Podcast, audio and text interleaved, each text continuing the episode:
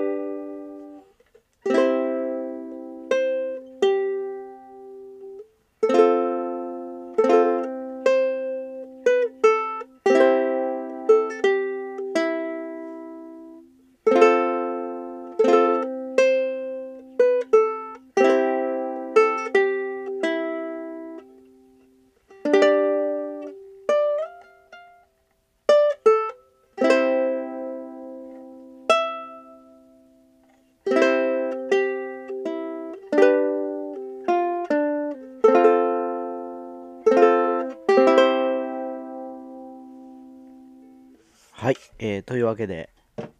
今日は昨日ちょっとですね、レッスンで練習をした清この夜ということで、えーちょっとすいません、ちょちょこっととちりましたけど、えーちょっとやってみました。えー昨日ですね、皆様はですね、本当1時間足らずぐらいだったんですけど、もうみるみる、あのー進歩されましてですね、えー非常にやっぱりあの興味持ってやられてるのもあってですね、すごく飲み込みが早いと言いますかね、えー上達が、えーすごくスピード感があってよかったなと思います。でもう次はですね、年明けの、え1月という形になるんですけど、えーとはいえですね、今回は、えー再来週、うん、まあ1週間、2週間、えー各週でやってるんですけど、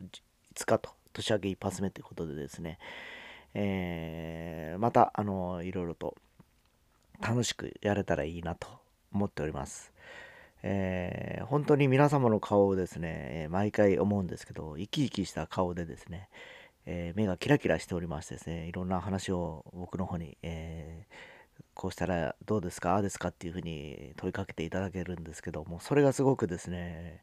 あの僕もあのこうやって一生懸命なんかこうやってこの人にはこういうふうに教えた方がいいのかなだとかですね、えーやっぱり得て増えてっていうのがそれぞれ、えー皆さんあると思うんでですねどれが一番ベストなのかなとちょっとあの都度あの頭の中でフル回転さしながらですね、えーちょっと、えお伝えしてるような感じです。まあ最終的にやっぱり終わった時にああ楽しかったなっていうふうに思ってもらえるように、えしていきたいなとは思ってるんですけどね。なんかこう、それぞれがやっぱりいろいろ、昨日もですね、あの何名かの方と話をしたんですけど、やっぱりまだ意味が分かってないっていうかですね、その、もともとやっぱり音楽に縁がない人っていうのはですね、えー理論的な話だとか、あのコードの話をしたところでもなかなか分かりづらいんですね。だからそういう方にはまず、えーコードっていうか指の位置をまずお伝えしてですね結果それがこういうコードなんだっていう、えーまあ、お伝えの仕方をした方がいいのかなと思いですね、えーまああのあとは、えーそれぞれがですねまた分からなければですね僕それぞれの方と LINE でもつながってますのでいつでも、えーご相談は承りますのでですね、えーお問い合わせくださいというふうに伝えてますのでですね、えもうご遠慮なく、えまあ最初楽器を購入される際もいろんな方々からもいろいろお問い合わせもございましたし、えー指が痛いという方になりましてもそういう話が出てまいりましたので、えーこういうグッズがありますよという話もさせていただきました。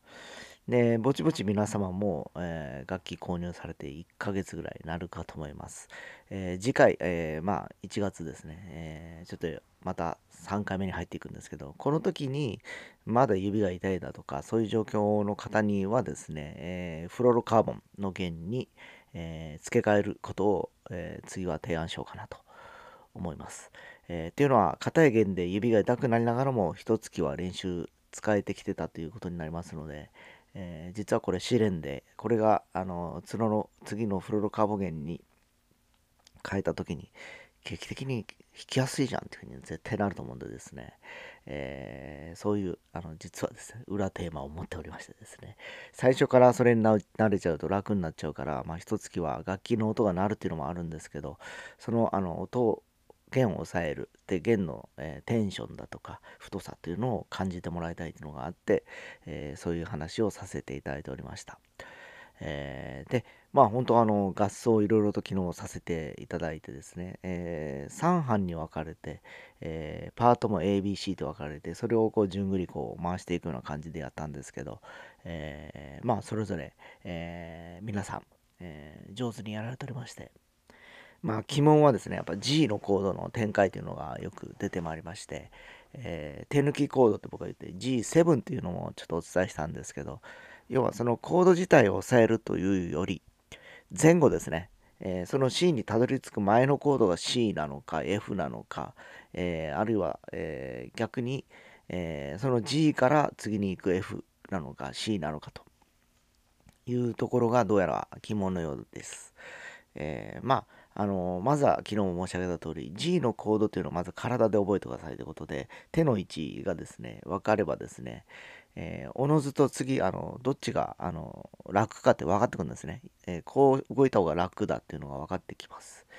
えー、でそれが分かってくると、えあとはそこはもう一回覚えてしまうとですね流れに乗っかっていけばいいということなので、え次はリズムも含めてですねおさらいも含めて、えー、いろいろやっていければいいなと思います。え、まあ冒頭はちょっとそういうウクレレのレッスンの話をしたんですけど、えー、そうですねまああの年明けてからまた私はですね、えー、中旬以降から、えー、学さんのですね問屋さんでお手伝いという形で動き始めるんですけど、えー、コロナ禍で今年がですねなかなかちょっと思うようにですね、えー、スケジュールが全体的にこなせてなかったんですね、出版業界のですね。で、この、1月の、中旬以降ということでですね、去年よりもちょっと早いタイミングで入りまして、え稼働日もちょっと1日多くちょっとお付き合いするような形で入っていきます。で、おそらく4月ぐらいまでずっとそういう形で行くんですけど、え去年よりも多分いろいろとこう、今年やれてない部分が乗っかってくるのかなっていう気もします。で合わせて、えー、今あのカスヤでやってるようなレイクタウンでやってるような、えー、ウクレレレッスンっていうのを、えー、まず飯塚の方で、え開催しようかという話も詰めておりましてですね、えまあいろいろと今から告知をしながらいろんな方々が、え増えればその都度スケジュールを組んでいこうかなという感じです。えー、とにかくあの来年の3月ぐらいまではですね、えー、まあ、あのまずレイクタウンもございますし、えー、その他さっき言った出版の問屋のお手伝いとか、えで飯塚がスタートし始めたらまたそこにもスケジュールを組み込まなきゃいけないということもありましてですね、えそういう形で進めたらいいなと思います。で、レイクタウンに関しましても一旦2月でワンクールということで一応ファーストステージワンシーズン終わる予定なんですけどまあえー、一応その後例えばカッティングだとかですね、えー、またソロだとか、えー、あるいはスライドだとか、えハマリングプリングオフとかいうテクニックがあるんですね。えで、ご希望の方はですね、まだセカンドステージっていうのを3月から考えようかなとちょっと思っております。昨日もう一部の方がですね、やっぱりこう、先に進んでてですね、えもうソロを弾いてみたいとかいう方もいらっしゃいましたのですね、えー、先々そういう方々が増えてくるとですね、えー、またあの伴奏するチームとソロを弾くチームとまたソロの中でも、えー、その、え主旋律を弾く、えメンバーと、えそれにハモリを入れる、えメンバーとかに分けていくことによってですね、えアンサンブルができちゃうんですね。えー、でそういう形でですね、えー、レッスンの中身をどんどんどんどんこう向上させていって、えー、みんな同じ楽器持ってるんだけど一つの曲でこういろんなこうそれぞれの役割があってですね、えそれであの完成するような形っていうのをちょっと描いておりましてですね、えユニゾンって言ってよく一緒に弾くっていうのが全てじゃなくてですね僕はあの楽器まあいろんな楽器ある中でですねえー、まあ弾き語りで人でやる分はいいんです歌って弾く分はいいんですけど全員で弾き語りするのは意味がないと思ってますのでじゃなくて、えー、それぞれ、えー、今までずっと時間とね、えそれだけお金もかけてきてるわけですからそれにちゃんとですね習得できるようなですね、えいろんな音楽の広がり方だとか、えパート割りとかをしながらですね、えやれればいいなと思っております。え、まずはですね、えー、まあ、あの皆さんが楽しんでいくというのが全てなんでですね、えー、まあ、ご都合が悪い方は無理してあの、ね、その当日来られなくても結構ですし、えその分また次ですね、えおさらいしながらゆっくりまた一緒にみんなで進んでいければいいなというふうに思っておりますのでですね、え要は楽しくまくあの上手になっていくということで、えー、先々はですね、その中で、えー、まあ、あの大きなイベントではなくてもですね、えー、まあ、発表会みたいなものがあってもいいのかなという気がします。よく音楽教室にはやっぱりありますよね、成果の発表会があるということで。で、そういうふうに、あのちょっと考えてますのでですね、えー、またこの子先々ですねちょっといろいろとこれからまた年末ちょっと忙しくなりますけど正月の休みにでもちょっと来年のプランも少し詰めていこうかなと思ったりしております。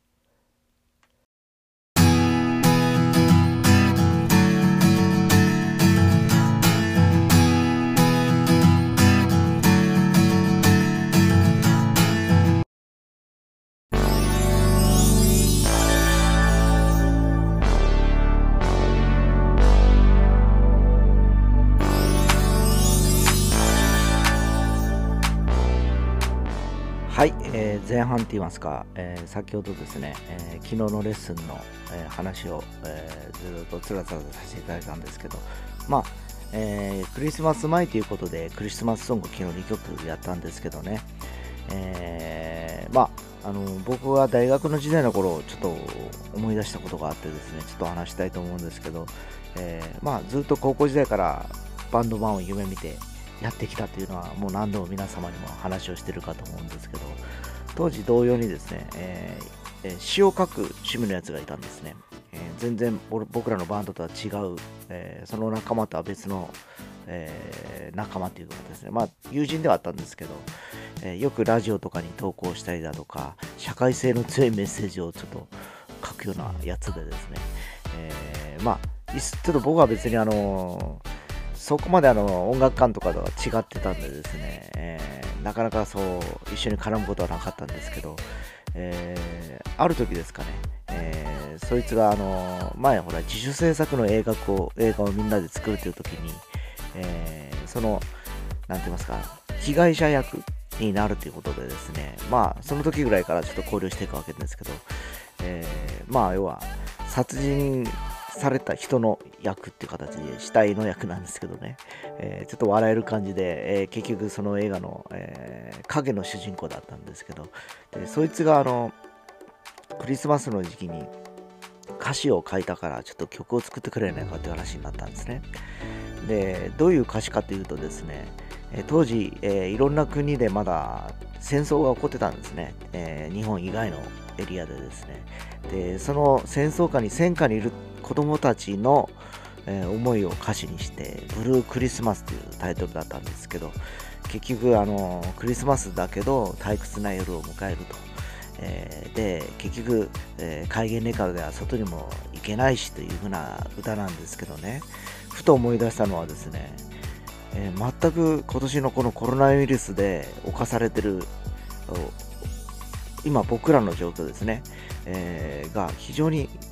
その死に通ずるものがあるなと思ってちょっと昨日思い出したんですね。で特にあの子供たちは今年そういう出歩くことも難しいですし、えー、今どんどんどんどん日に日にですね患者が増えていってるわけですね。でまああのそういった中で、えー、逆に言うと外に出ると絶対叩かれるかと思うんですね明日なんかですね。で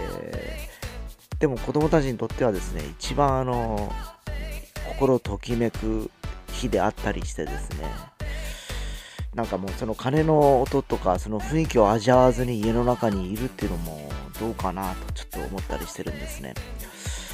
うんなんかその時あのあの当時ですねまだ昭和時代ですけど僕らがそのそういう曲を作ってたことを思い出すですね。今その当人の思いになると非常に重い状況だなと思ったりしましたのでちょっと話してみました。